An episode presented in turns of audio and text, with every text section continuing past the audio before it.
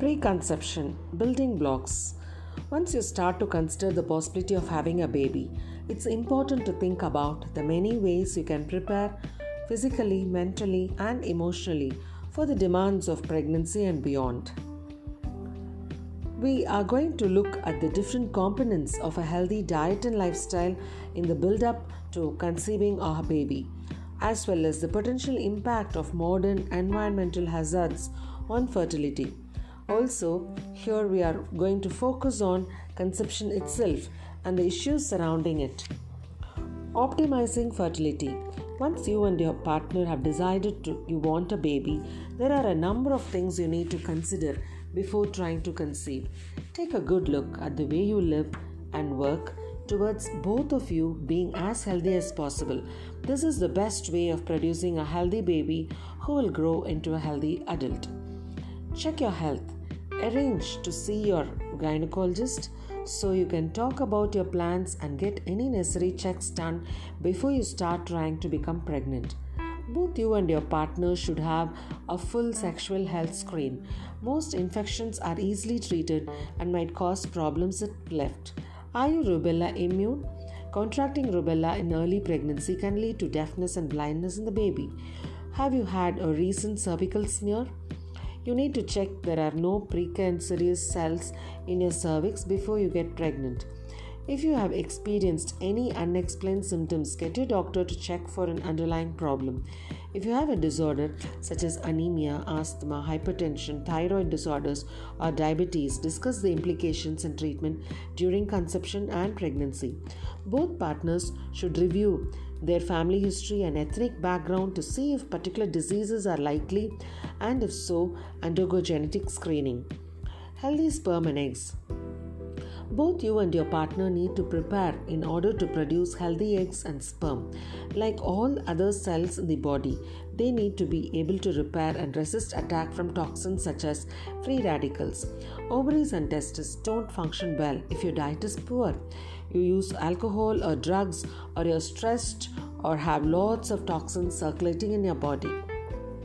The magnificent egg an ovum or egg is 550 times bigger than a sperm and is the largest cell in the body. Each ovum has a protective outer membrane and structures called mitochondria that produce energy. Inside the ovum's tiny nucleus are the 23 pairs of chromosomes that contain our genetic material stored in DNA. Eggs age as we do all body cells, and DNA becomes less stable, so younger women tend to have healthier eggs than older women.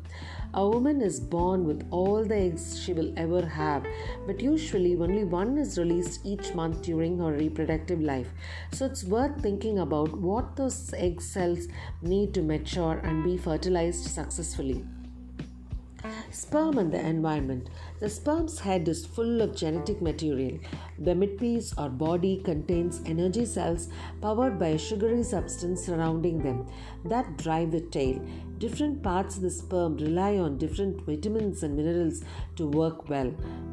The seminal fluid that combines with sperm to form semen about 20% of semen is sperm is composed of a wide range of substances including sugar, vitamin C, E, and B12, prostaglandins, zinc, potassium and sulfur, and essential fatty acids, namely DHA. Sperm are nourished by this liquid and it protects them from the acidic environment of a woman's vagina. Sperms are produced constantly and are highly susceptible to environmental factors. Sperms count have been steadily declining over the last 50 years, and scientific evidence points to exposure to chemicals and toxins as being a cause of this. Infertility has many causes, but insufficient emphasis is put on the importance of lifestyle factors to sperm quality. This can and should be addressed to optimize whatever fertility potential there is. For example, by improving the diet, sperm formation takes about 74 days, followed by another 20 to 30 days of maturation. So, once your partner has made changes to his lifestyle, he needs to allow about 100 days to see any improvement in quality and quantity. Ovulation. It takes 150 days for an egg in a follicle in your ovary to develop into a mature egg ready to be released. fending off free radicals.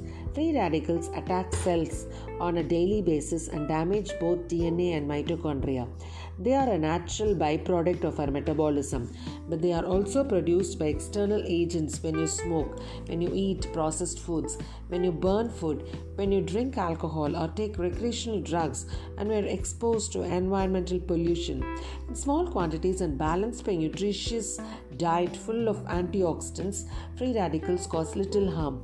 But if you're exposed to toxins on a daily basis and your diet is inadequate, they become a problem and can affect your fertility. Free radical damage is accumulative and increases with age.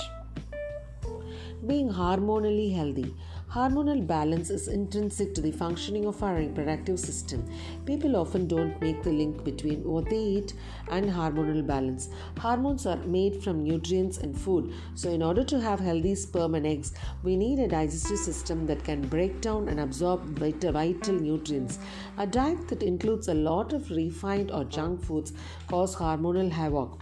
Your aim in choosing what to eat and drink is to reduce the burden on your body, allowing all of its main systems reproductive, circulatory, endocrine, hormone, and nervous to function properly.